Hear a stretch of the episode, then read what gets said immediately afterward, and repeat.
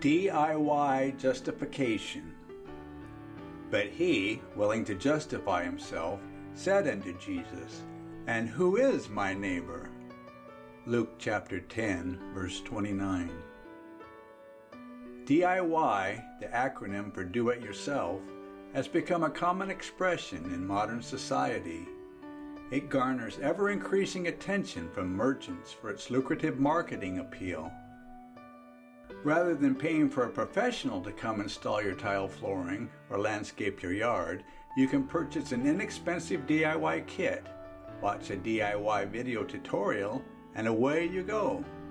Somehow, I have a feeling that pioneers, adventurers, and farmers of yesteryear would find this trend somewhat amusing, since do it yourself was typically a necessary part of their daily existence and indeed has been to all mankind since the beginning of time.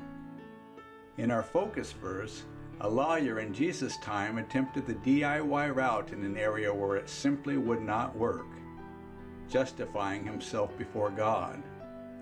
He had just confirmed with Jesus that what God requires of man is to love God with all the heart, soul, strength, and mind, and to love his neighbor as himself.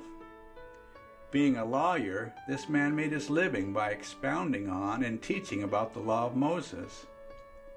He apparently thought the right argument could justify him before Jesus and the people, but he was mistaken. No amount of discussion is sufficient to justify the soul.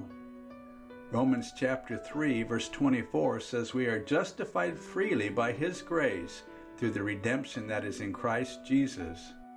How ironic that the lawyer presented his DIY justification to the only one who could actually justify his lost soul before God. There are myriad other ways that people try to justify themselves to God.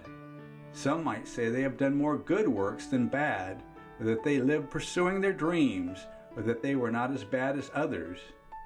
Yet, standing before God simply is not a DIY project. Only the blood of Jesus can enable us to stand before God justified.